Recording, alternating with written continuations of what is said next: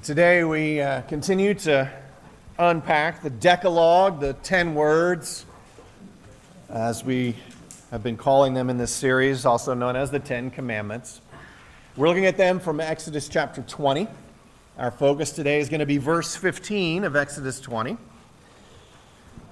And like the last two commands, this one that we're looking at today is about physical stuff, as the, the children's song we sang says, you know, don't, don't take things that don't belong to you. we there's a front and center physical reality of not taking stuff, but just like the last two commands as well, that it is more than just the negative and the physical that is in view that as we dig into God's law, and wherever we find it, here in these 10 words, but elsewhere throughout Scripture, whenever we dig in to God's law, His commands, His principles, we find that they go even deeper into our soul.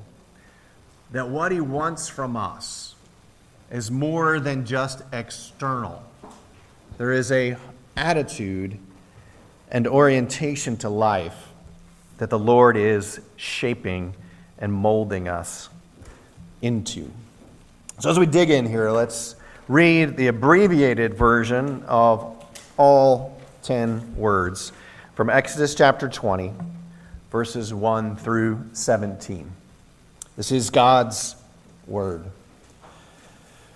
Then God spoke all these words, saying, I am the Lord your God who brought you out of the land of Egypt, out of the house of slavery. You shall have no other gods before me. You shall not make for yourself an idol. And skip down to verse 7. You shall not take the name of the Lord your God in vain. Verse 8. Remember the Sabbath day to keep it holy. Verse 12. Honor your father and your mother verse 13. You shall not murder. You shall not commit adultery. And then our focus today you shall not steal. Verse 16. You shall not bear false witness against your neighbor. You shall not covet anything that belongs to your neighbor. Let's pray. Lord God, we thank you for your word, that it is trustworthy and true. And we ask you, as Jesus did, that you would set us apart, sanctify us by your word. Give us your spirit in abundance and make us today a little more like Jesus. We pray in his precious name. Amen. My first uh, real job out of college after barely graduating told you that story before. Um, barely graduating college, I, I, I, wound up getting a job in a factory. It was a hot, dirty environment. Uh, and I was working shift work. And it wasn't just shift work where you had to work one shift, it was rotating. So uh, the very first week you're on shift work, you work Monday through Friday, 8 to 4. Then the second week, you go in Monday through Friday from 4 to 12 every day. And then the third week, you go in Monday through Friday from midnight, Sunday night into Monday, through Friday, 8 a.m. And then you start over again, but you go in on Sunday at 8 a.m. And so it was a complicated schedule, but you kind of get a feel for it. And you never really get a feel for shifting your sleep schedule week in and week out. But you get a feel for what's going on, and as I found out, what they were doing to me, which is to say, they were stealing eight hours of my life every three weeks. That was my attitude at the time. And I don't know that it was very far from the truth, because if you think about that schedule, you get that long weekend after days. You end Friday at 4, you don't have to go until Monday at 4. It's wonderful. But then on Friday at midnight, you got to go back in Sunday at midnight. So you work your shift on Friday after everyone else goes home, and you work your shift on Monday before anyone else gets there. You've worked 16 hours before anybody's worked any time, right? And that's just if it happens to line up on a weekend. So just the way it worked to make it rotate and go back a day every three weeks essentially you were working eight extra hours. And the schedule was miserable. But then when that reality sunk in, I really felt like they were stealing from me because nobody had told me this, and I didn't understand the implications. And so I had a really hard time, especially I did not know the Lord at the time. I had a really hard time keeping down that inner Robin Hood. You, you have one of those in you, you know, steal from the rich and give to the poor, right? I had this attitude of, man, they're just robbing me. Why should I work hard for them? I think we all have that kind of inner Robin Hood, right? That sense of this isn't fair. This isn't right. And so what we do is, like Robin Hood, right?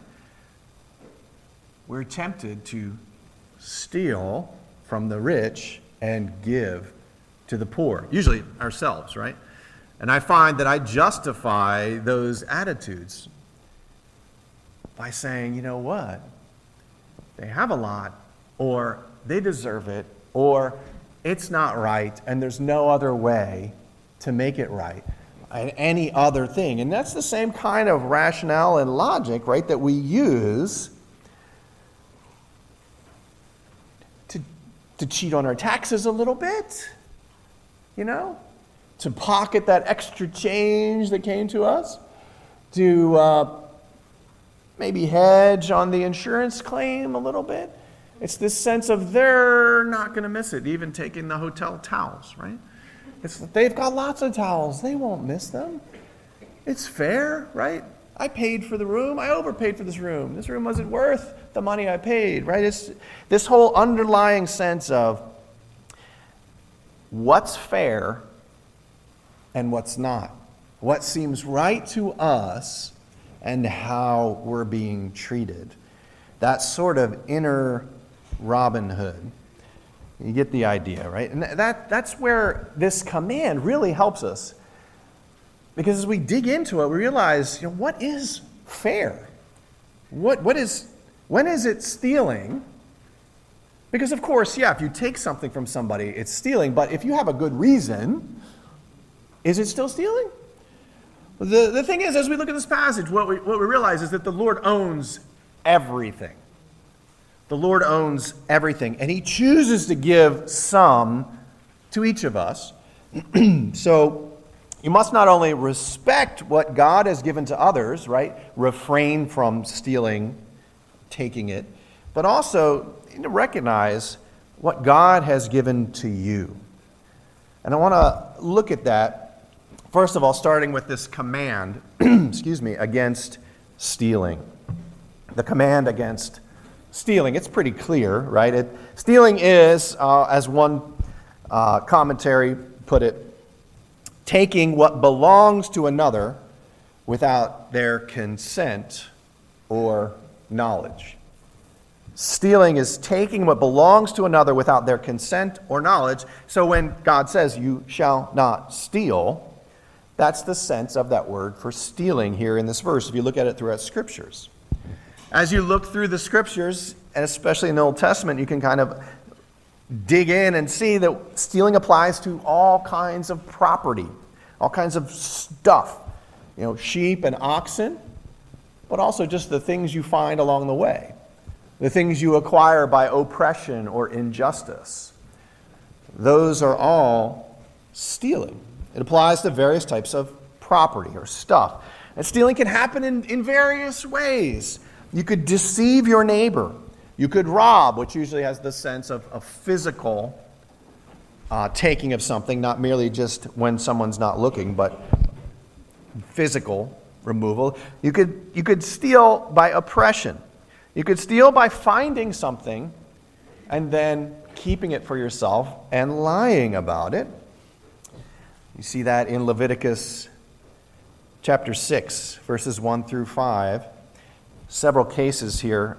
Just listen to what he says. The Lord spoke to Moses, saying in Leviticus 6 2, When a person sins and acts unfaithfully against the Lord and deceives his companion in regard to a deposit or a security entrusted to him, or through robbery, or if he's extorted from his companion, companion, or has found what was lost and lied about it, and sworn falsely, so that he sins in regard to any one of the things a man may do, then it shall be when he sins and becomes guilty that he shall restore what he took by robbery, or what he got by extortion, or the deposit which was entrusted to him, or the lost thing which he found, or anything about which he swore falsely he shall make restitution for it and add to it a fifth. add to it one fifth more. He shall give it to the one to whom it belongs on the day he presents his guilt offering. Stealing can be uh, of various things in various ways. And there's even the reality that of stealing human beings. We would call it kidnapping.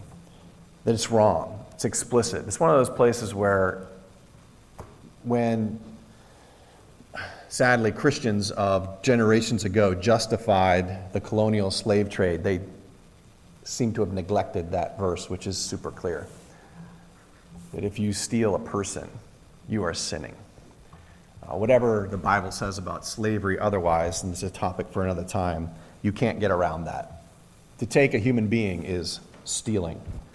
The punishments, actually, as you look at these things, that stealing is taking what belongs to another without their consent or knowledge, and it's a very serious sin based on the consequences. If you look at the civil laws of Israel for what the people of God who were to dwell in the land the, the punishments that God said should be inflicted, that one in particular of stealing a human being, according to Exodus 21, verse 16, and Deuteronomy 24, 7, maybe some other places, stealing a human being, it's, you're, you're liable to death. It's that serious of a crime. If you steal and sell what you took, the, the penalties are, are multiplied. If you look at Exodus 22, 1 through 4. If a man steals an ox or a sheep, and slaughters it or sells it, he shall pay five oxen for the ox and four sheep for the sheep. If the thief is caught while breaking in and is struck so that he dies, there will be no blood guiltiness on his account. But if the sun has risen on him, there would be blood guiltiness on his account. He shall surely make restitution. If he owns nothing, then he shall be sold for his theft. If what he stole is actually found alive in his possession, whether an ox or donkey or a sheep, he shall pay double. If a man gives a neighbor money or goods to keep for him, and it is stolen from the man's house, if the thief is caught, he shall pay double. The general principle, it seems, in Scripture from these passages in the civil law of Israel was that if you steal something, depending on what you do with it, the punishments will vary. So if you have used it or profited from it, the punishment is higher. So if you steal an ox or a sheep, you got to pay back five or four. But if you're, if you're caught with it, you have to give it back and then again. So actually, the, the, the sense there is you stole it and deprived that person of it, so now you have to return it and deprive yourself of what you were going to steal. There's, there's a sense of justice and fairness in the punishments that the Lord has in the civil laws of Israel. And this all comes together very clear ways, right? To say that the Lord wants his people to take this seriously, to, to know that stealing is wrong and it's not something to be taken lightly. And that's all the negative side of it, right? And I want to spend a good bit of our time looking at the positive implications. What, what do you think the opposite of stealing is? Maybe it's giving? Maybe opposite is not the right word. Instead of stealing, as we think about property and stuff, our attitude toward material possessions, the scriptures give us a, a wonderful word. And we hear it sometimes, but probably not often enough. And that word is stewardship. So, as we talked about the command against stealing, so too I want to talk about the principles of stewardship. So, as we think about the positive side of the command to not steal, the, the, the principles of stewardship are this that number one, everything is God's. There is nothing you will encounter that is not God's. It all comes from Him. The, the Lord says, You shall not steal because He owns everything. He has a right to speak about how you handle all property, everything in creation, because it is all His. He says in Psalm 50, verse 10 Every beast of the forest is mine, the cattle on a thousand hills. He says in Psalm 50, verse 11, I know every bird of the mountains and everything that moves in the field is mine. R.C. Sproul, I think it was, who said, you know, there's, there's, there's not one maverick molecule in the universe. It's all God's. Psalm 24 explains why.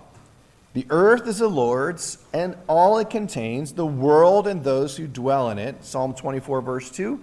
For he has founded it upon the seas and established it upon the rivers. It's his because he made it. It's his because he created it. It's his because he established it. It's his because he keeps it. It's his. It all comes from him. Everything is God's. We need to let that principle settle down and sink down into our hearts.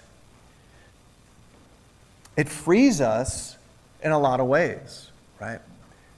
It's all God's. All God's. That means, secondly, that He can do whatever He wants with it. Do you not feel the same way about your stuff, right? We had, a, we had cause to look up the, the laws of Pennsylvania. You know, if you have someone in your house you know, what, what exactly, you know, do they have to listen to you? You know, that kind of thing. Like, yes, actually, the law in Pennsylvania is essentially my house, my rules. Right? That, that is a, a part of the Commonwealth Code. My house, my rules, right? Guess what? It's all God's house, it's God's rules. It's all God's, and he can do whatever he wants with it. King David, towards the end of his life, was transitioning over power to his son Solomon. And King David had wanted to build a temple for the Lord, you remember, but the Lord said, No, you've shed too much blood. I will let your son do that. But David made lots of plans. He gathered construction materials. You know, he, he, he did everything he could to make it possible to hand that over to Solomon, and that Solomon would get a great start on building the temple of the Lord. Well, at that very end, as he's getting ready to transition, we read in 1 Chronicles 29 11, as David is, is, is just in awe of what God has done and what God has allowed David to do, he says, Yours, O Lord, is the greatness and the power and the glory and the victory and the majesty, indeed, everything that is in the heavens and the earth. Yours is the dominion, O Lord, and you exalt yourself as head over all. 1 Corinthians 29 11. And then verse 16 of 1 Chronicles, sorry, 1 Chronicles 29 16, he says, O Lord, our God, all this abundance that we have provided to build you a house for your holy name, it is from your hand. And all is yours. King David sitting on all of these resources, having worked hard to achieve it, planning, right? Logistics and negotiations with local uh, neighboring nations, right? Bringing all the timber from over there and the precious jewels and stuff from over there, ships and, and all that, right? David, his sense is, is right on track with the heart of God because he realizes despite all that he did to make that happen, all that King David did, it ultimately was up to God. That David would have nothing if the God, if the God of the universe did not provide for him, did not bless him, did not choose to honor David's efforts.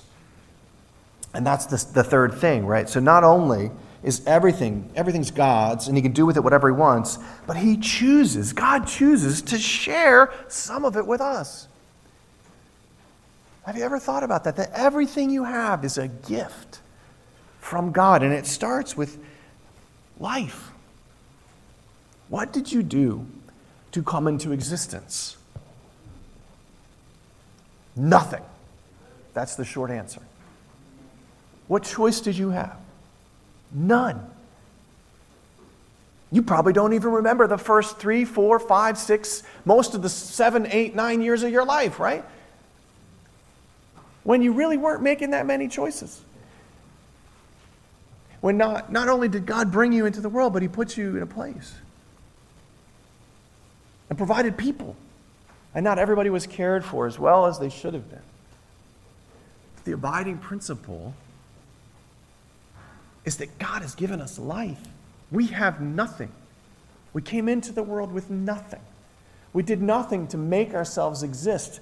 We, it's all from God. He shared life with us, brought us into being, created us, molded us. He, found, he, he formed us in the womb, Psalm 139 says. We are fearfully and wonderfully made, knit together. God crafted you. Even if we know all kinds of things about DNA and genetics and all those kind of things, you get right down to it, and that's it's mysterious how that all comes together. The scriptures say it's God actively working it, the one who, who knew you before the foundation of the world. He chose to bring you into existence, to give you the breath of life, to create you. So the, thinking back for a moment, back on this idea of stealing, if, if we're going to say, as the scriptures do, that everything is God's and he can do with it whatever he wants, and he chooses to share some, when we think and contemplate and engage in stealing, we're essentially rebelling against God Himself. who has worked in the world. We're, we're saying, Lord, I'm not satisfied and content. I don't think you're doing a good enough job. So I have to take matters into my own hands. Well, this is where the idea of fairness enters in. Where essentially, when we begin to complain, that's not fair, and the inner Robin Hood begins to awaken with his band of merry men, right? And say, we need to do something.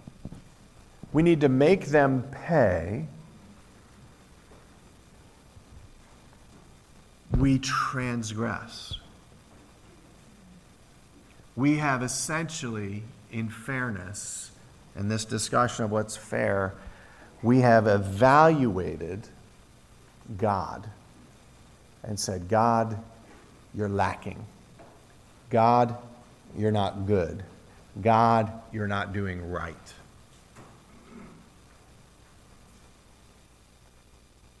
There's no other answer.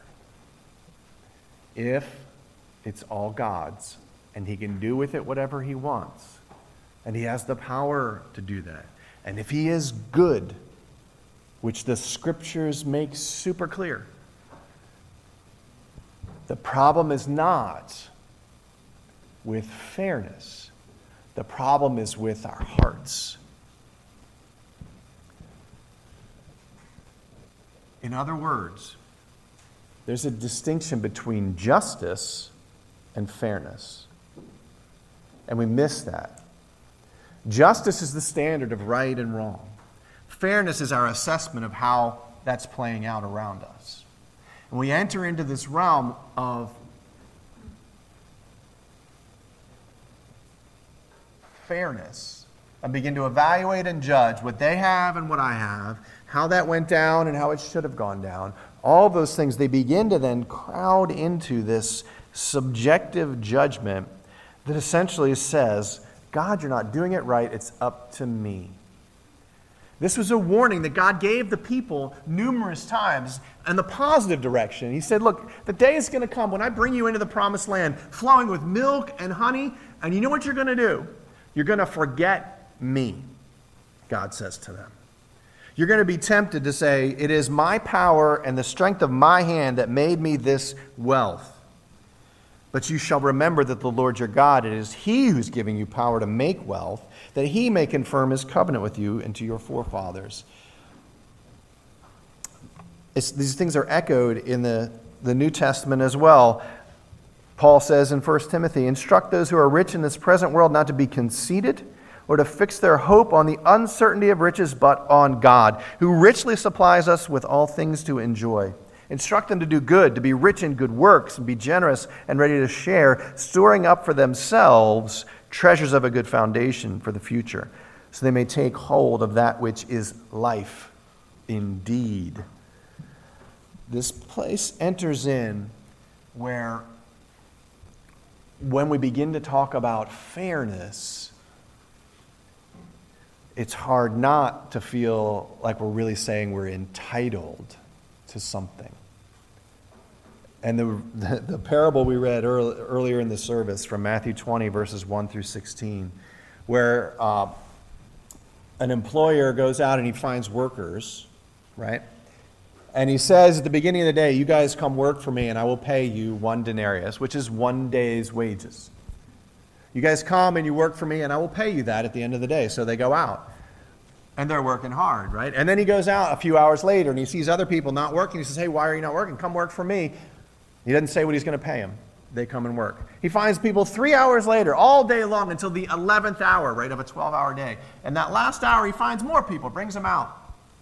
And he says, You go to work, and I'll give you what is right. So an hour later, it's time to pay up.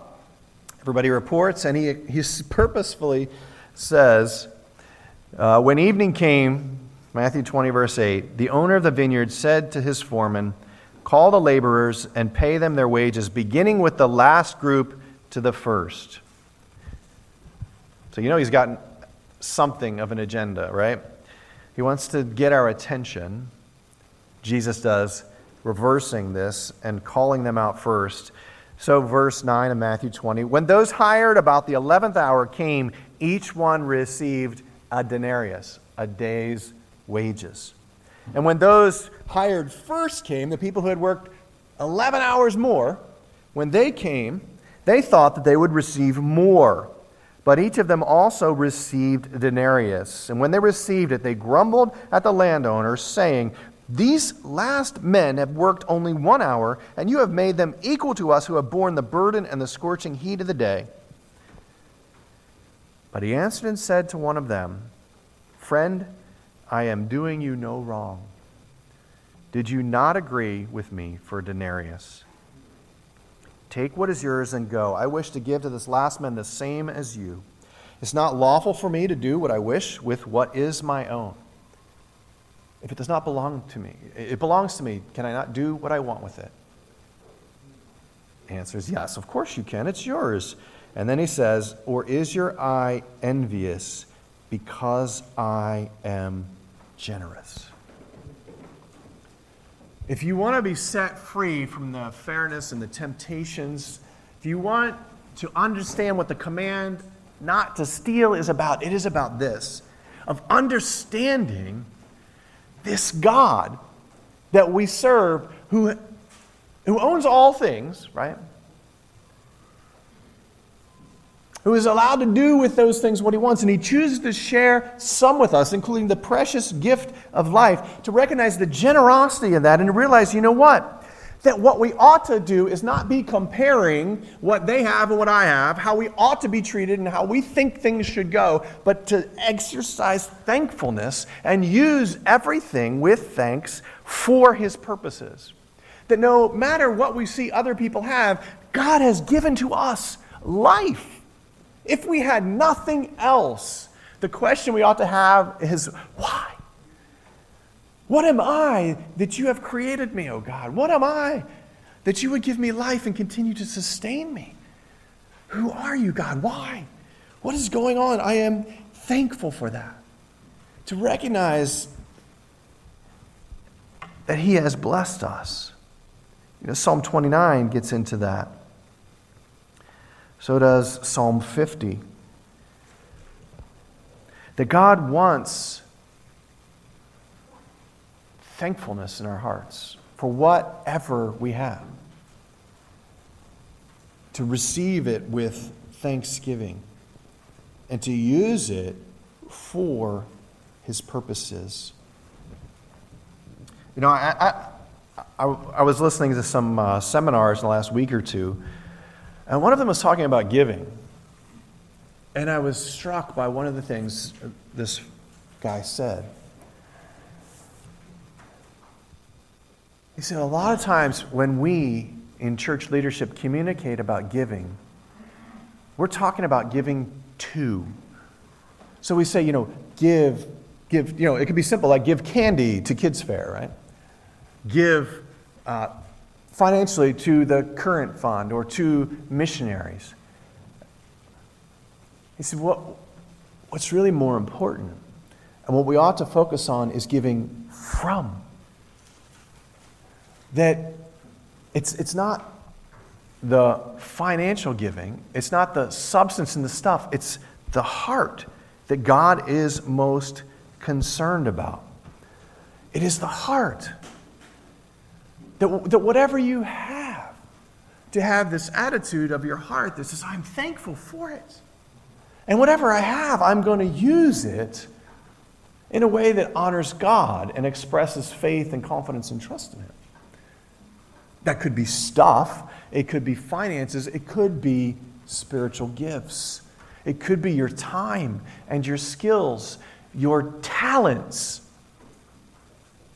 You know, how many people do you think who watch that show? Uh, is, I don't even know if it's still on. America's Got Talent. You remember that one? Is it still on? Right.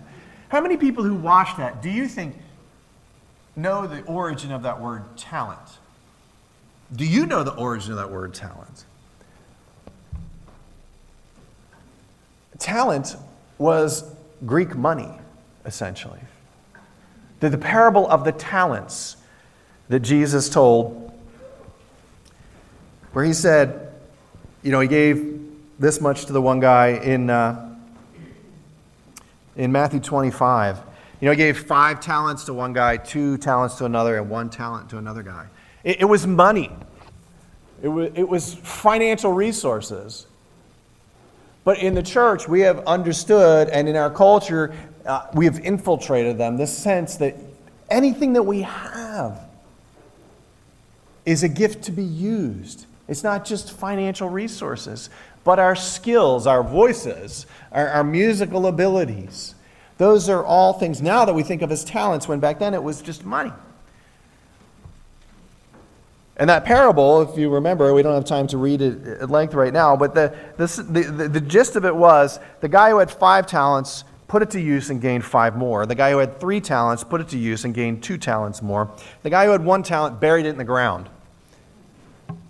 Because he said, his master, his employer, the head of the house, he knew was a hard master and would require it from him. And the guy who was the master said, What? Well, then you should have put it at least in the bank so it would get some return, not bury it in the ground. It's the message and why we have a show called America's Got Talent. The message is that everything that we have is a gift from God to be put to use. If you want to make it real applicable, in other words, whatever God has given to you, He's given it to you to use with thanksgiving for His purposes. So, at root, that includes your breath, your very life itself, overarching principles, right? But also, yeah, your financial resources, but also your time, but also your skills and your abilities. Now, that doesn't mean that everyone has to quit their, you know, secular job and go into ministry. That's not always saying. You can use your banking abilities for the glory of God working for Wells Fargo or whoever it may be. You can use your ability to care and love people as a home health care person to love those people in a way that honors Jesus. You can use your gifts and abilities in conversation and persuasion to enter into the political arena and run for office for the glory of God. The difference in all of those things that outwardly you may or may not see is that in the heart, you are honoring Jesus and recognizing what he's given to you and living it out thankfully for his glory, submitting it to him, which means if he's, you know, you have the sense that, you know, you're living your whole life before him. So, all those little decisions, including what you do with the extra change that they accidentally gave you at McDonald's, to how you handle your finances as a small business owner and what you do with the cash transaction, or how you do your taxes and figure out what your exemptions are, or any other number of things, right? Are you doing it before the Lord, recognizing that anything and everything that you have is a gift from God? That He would ask you to use. it, is this idea of the God ownership of all things that is really the only basis to say no stealing. Because if, if there is no God, and if there is a God who does not respect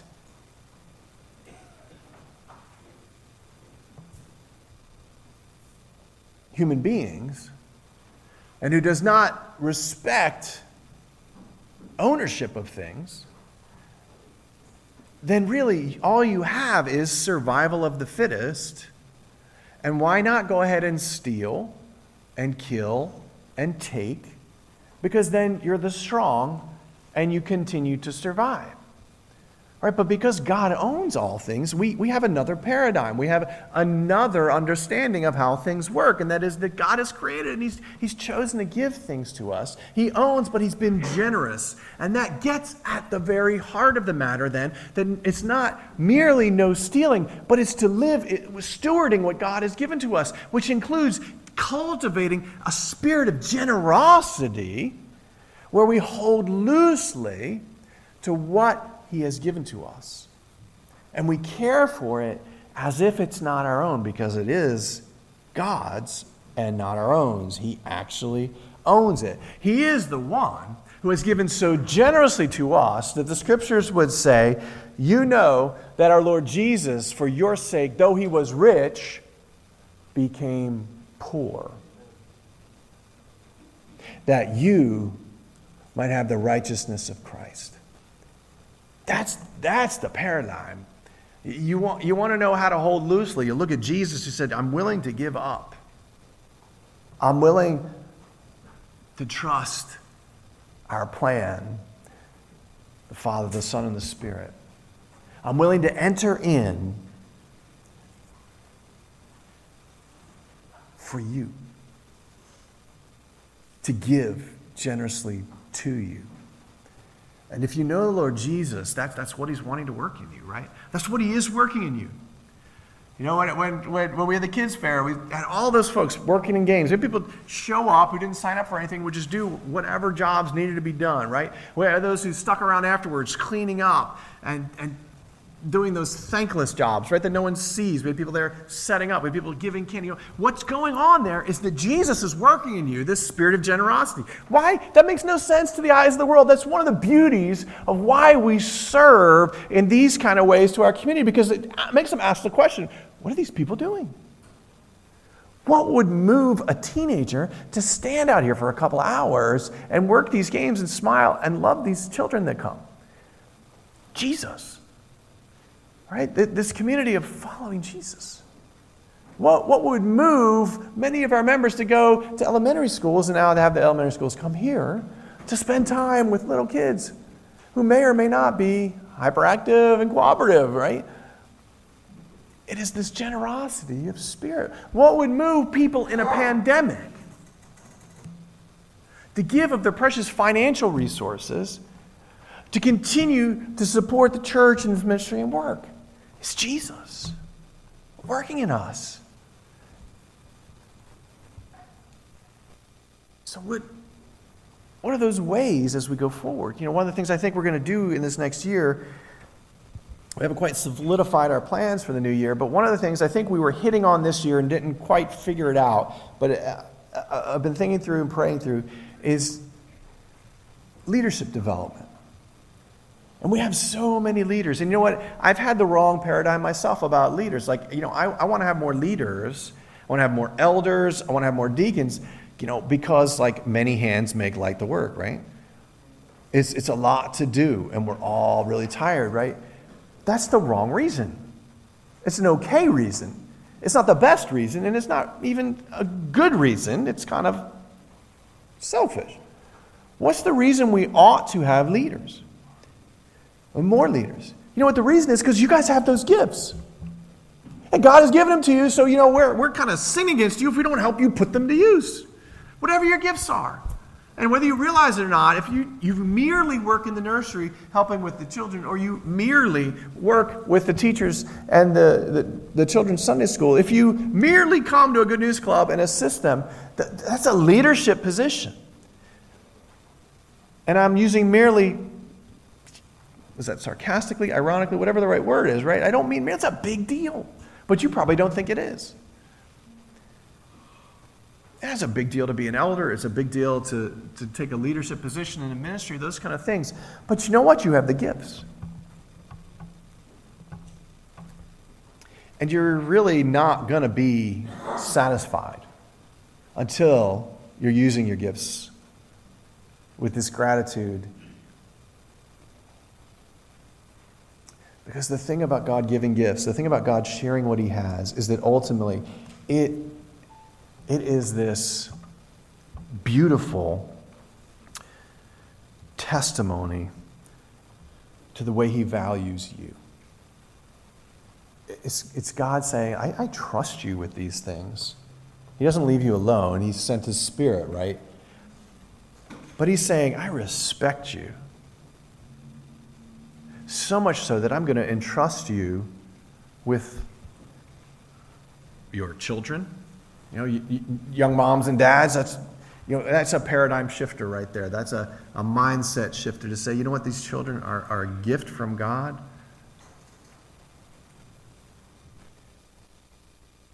You know, to use your, your bank account, this is a gift from God. To use your time, your, your skills, your talents, to put them to use because essentially, God is saying, I value you. And I have sent my son to set you free from sin and selfishness and to make you who you really can be. As you put the things I give you to use, as you use them for my glory, as you use them with thankfulness. Yeah, you might be tired. You, you might be uh, worn out. You might even sometimes be exhausted and at the end of your rope, but you know what? You'll have a satisfaction. And you'll have this confidence moving forward that you won't have if, if, if, you're, if you're not following where the Lord would have you to go. You will not have the confidence to, to claim that promise that one day Jesus will look at you and say, Well done, good and faithful servant. And will you'll take your crowns and you'll cast them before his feet because you know you know what? It was jesus which is the ultimate thing that happens. As you use the gifts he's given you know you're going to mess up but when you repent and turn to him he says i know. And we can work through it. That's the way he works right? Because he doesn't expect perfection from you he expects repentance so every one of us could have a new start today you know, examine your time, examine your talents, examine your treasures, and say, Lord, am I putting these to use with thankfulness?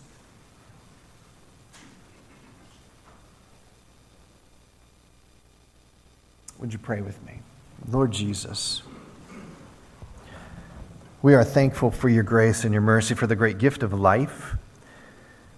Oh Lord, and how much more so for the gift of a new life in Jesus. It was enough that you created us and made us after your image, Lord. But then when we turn from you and we charge you with unfairness and injustice, you would send your Son while we were yet your enemies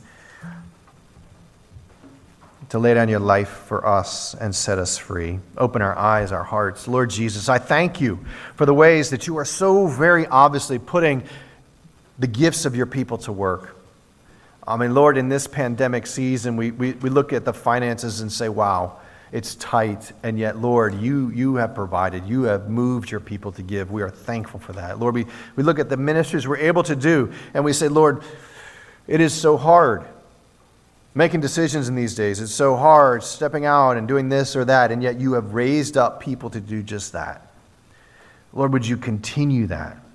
Would you bless us, Lord, with this attitude of gratitude and thankfulness and put it all together and use it for your glory, for your kingdom purposes.